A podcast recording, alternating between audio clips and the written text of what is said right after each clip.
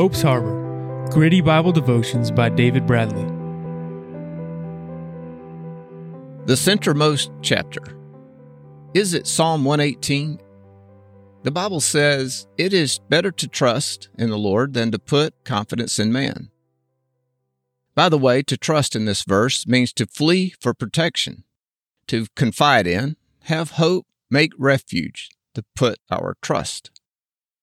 I heard years ago and read recently that depending on the version of the Bible one uses, Psalm 118 is the center chapter. But there is an argument online that it is not. The controversy surrounds whether or not there are 594 chapters before Psalm 118 and 594 chapters after. If that were the case, the total number would come up to 1,188. Given the fact we're looking at Psalm 118, 8, if you wrote those out together and took out the colon, you'd see that number 1188. It is true that Psalm 118 is preceded by the shortest chapter in the Bible, Psalm 117, and followed by the longest, Psalm 119. One thing seems certain. Verse 8 of Psalm 118 is the center verse of that chapter. I have never counted chapters, but I intend to do so this week because of the discrepancies in online sources.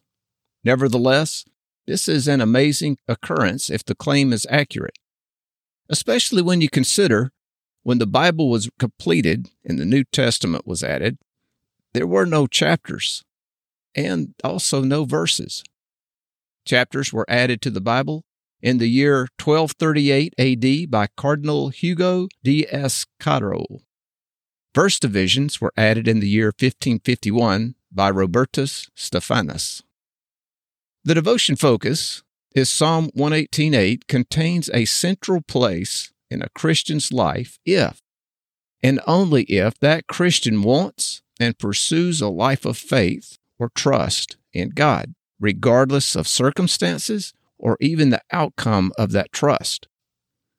Now, anyone aware of current events in the world today knows grim events are happening around the globe, from the coronavirus to lawlessness to one nation invading another, threatening world peace with the use of their nuclear weapons.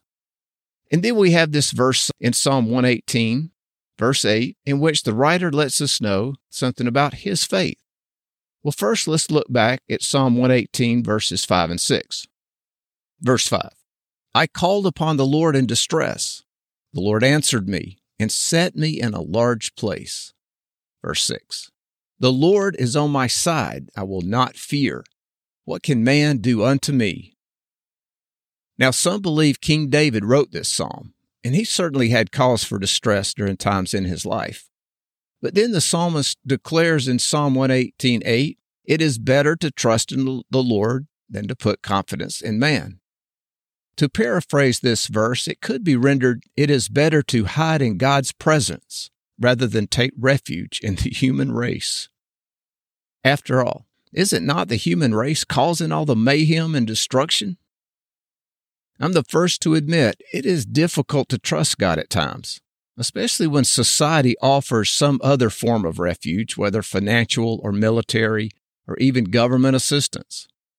But this is when Christianity is at its most heroic, and that is when Christians refuse to cow down to fear and instead they choose to trust God Almighty Creator, and our Savior. So let me ask you do you know anyone who can raise the dead other than God? So we have a choice then. Where is our trust, and what is our trust relying on?